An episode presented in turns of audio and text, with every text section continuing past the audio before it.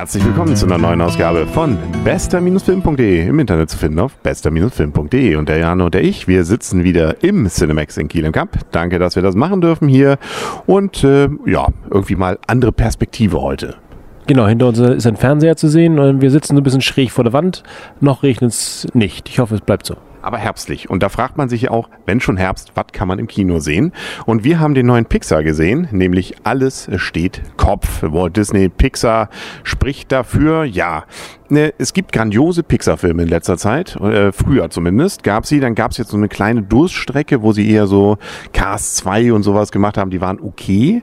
Ja, und jetzt die Frage, Alles steht Kopf. Worum geht's? Um große, große Gefühle und das Erwachsenwerden, würde ich mal sagen, in einem, in einem großen Bogen zu spannen für einen Pixar-Film. Aber es geht, es geht tatsächlich um Gefühle. Die Gefühle sind Personen und äh, leiten ein kleines Mädchen. Genau, also wer den Trailer schon kennt, wir sind im Kopf großteils, nicht nur, aber auch im Kopf eines kleinen Mädchens, so einer Zwölfjährigen. Und da gibt's gleich verschiedene Charaktere. Das heißt, es gibt die Freude, es gibt den Kummer, der übrigens sehr witzig ist. Ähm, es gibt dann auch noch die Wut. Die Wut finde ich am coolsten. Ja, stimmt. Das ist der, glaube ich, der auch den, dieser Wütende von der Heute-Show immer. Ja. Der, der, Sprecher ist das nämlich. Ähm, wen haben wir? Wer fehlt noch? Der Angsthase. Ja, der ist schon, der gehört auch zu. Genau. Ähm, der ist auch ängstlich an einer Stelle. Es gibt zum Beispiel so einen Albtraum. Grandios gemacht, finde ich. Ja.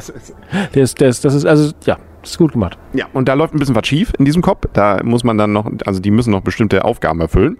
Das ist also nicht nur so, wir gucken mal rein, was passiert dann gerade. Das ist zwar auch grandios und gut, weil man auch bei den anderen dann immer und an mal reinguckt, aber ähm, da ist noch deutlich mehr. Das ist eine richtige Geschichte, die im Kopf dann stattfindet und wo man dann auch versucht darzustellen, wie das vielleicht so aussehen könnte. Ja, genau. Wie das womöglich, wie das womöglich im Kopf aussieht. Und das Grandiose an diesem Pixar-Film, oder es ist ja so ähnlich, oder der hat vorher schon ein paar andere gehabt, dass sie so eine bittersüße Story geschrieben haben. Also die, wo man denkt, meine Güte, das ist ähm, tatsächlich kein Kinderfilm. Es ist tatsächlich eher ein Erwachsenenfilm und äh, das ist bitter und süß. Also im wahrsten Sinne des Wortes. Das ist schon Hut ab. Keine leichte Kost teilweise. Wobei es ist auch familienfreundlich. Also da muss man auch sagen, das ist natürlich, äh, sie sind ja schnuckelig wieder alle gezeichnet. Ne? Das meine ich nicht. Das meine ich nicht, sondern ich meine das, was vorkommt, das, was passiert, ne? mit, den, mit den Gefühlen und mit, den, mit der Familie. Gut, das mögen Kinder vielleicht nicht ganz verstehen, aber es ist trotzdem so bittersüß, finde ich. Es zeigt auch ganz gut vielleicht auch so Entwicklung, die Geschichte und eben auch, was prägen einen Menschen und wie können andere Dinge dann äh, vielleicht anders sein. Also man kann durchaus ein bisschen drüber nachdenken. Ja, man kann drüber nachdenken, klar. Ne? Nach dem Motto, es, es muss sich was verändern. Die Gefühle haben das haben da, oder denken so, jetzt bleibt es ist doch perfekt, bleibt alles so wie es ist. Aber nein, es kann es natürlich nicht. Und äh, der der Weg von dort nach dort, dahin, das ist der ein großer Teil davon. Wobei immer wieder auch wirklich grandiose Gags drin sind, finde ja, ich. Nicht? Ich wäre jetzt lieber die Katze, äh, die die Maus äh, oder also es sind so ein paar. Plötzlich man denkt so, oh jetzt dümpelt so ganz leicht mal dahin und plötzlich kommen wieder riesige Gags. Also ich sage ja, also diese Albtraumgeschichte, das das ist ja, das ist ein Träumchen. Das ist, möchte man nicht haben. Genau. Wollen wir schon mal werten? Ich kann ja mal anfangen. Und ähm, ich kann sagen, ich habe gute Kritiken davon gelesen vorher schon und das ist ja immer schlecht, weil man dann ja denkt, oh, hohe Erwartungen und dann wird's vielleicht enttäuscht.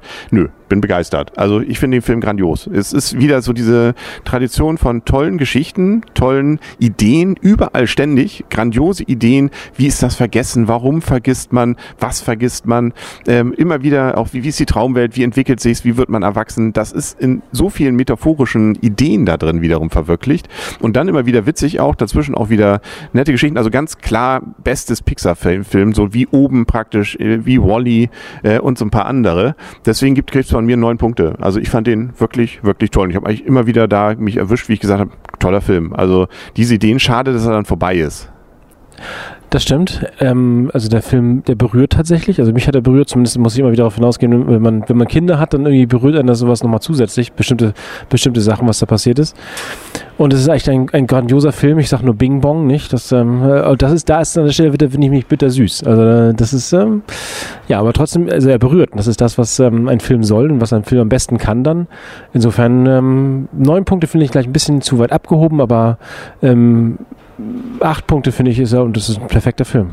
Ja, perfekter Film wäre aber zehn. Das stimmt. Also, also ein für mich so annähernd perfekter, ohne dass es Fantasy-Setting ist. Genau. Aber für Animation grandios. Für Ani Animation ist es grandios. Also storymäßig, also Hut ab. Großartig. 3D? Ja, fällt nicht auf. ich fand es, es gibt so, ja, so mit der Eisenbahn sind sie auch da einmal unterwegs und sie fliegen da. Übrigens cool fand ich auch diesen pubertierenden Jungen, mein, mein Tra der Traumjunge aus dem Internet. Ja, genau. Das, das sind so viele witzige Ideen. genau. Jetzt kannst du es beweisen, genau. Also es ist, äh, das ist, und wir haben noch nie mal, also nicht dass die wichtigsten Sachen ges ges gespoilert. Also es ist einfach, äh, muss man gesehen haben, glaube ich. Also wenn man irgendwas für Animationsfilme hält, muss man den auf jeden Fall gesehen haben. Ja. Ja, Pixar-Filmliebhaber hinein. Mich hat nur ein bisschen verstört, dass am Ende irgendwas stand wieder und sie finden auch noch irgendwie im Disney-Shop den das dazu passende Computerspiel. Will Ja. ich nicht. Ja, da habe ich auch nichts von gehört bisher. Nee, Gott sei Dank. Gut, das war's für heute. Dann sind wir durch. Dann sind wir, ähm, haben wir mal wieder was Schönes gesehen. Sind wir mal gespannt, was noch so kommt. Jetzt läuft der Pan an Das- und Pan will ja ich sehen, auf jeden der letzte Marsianer.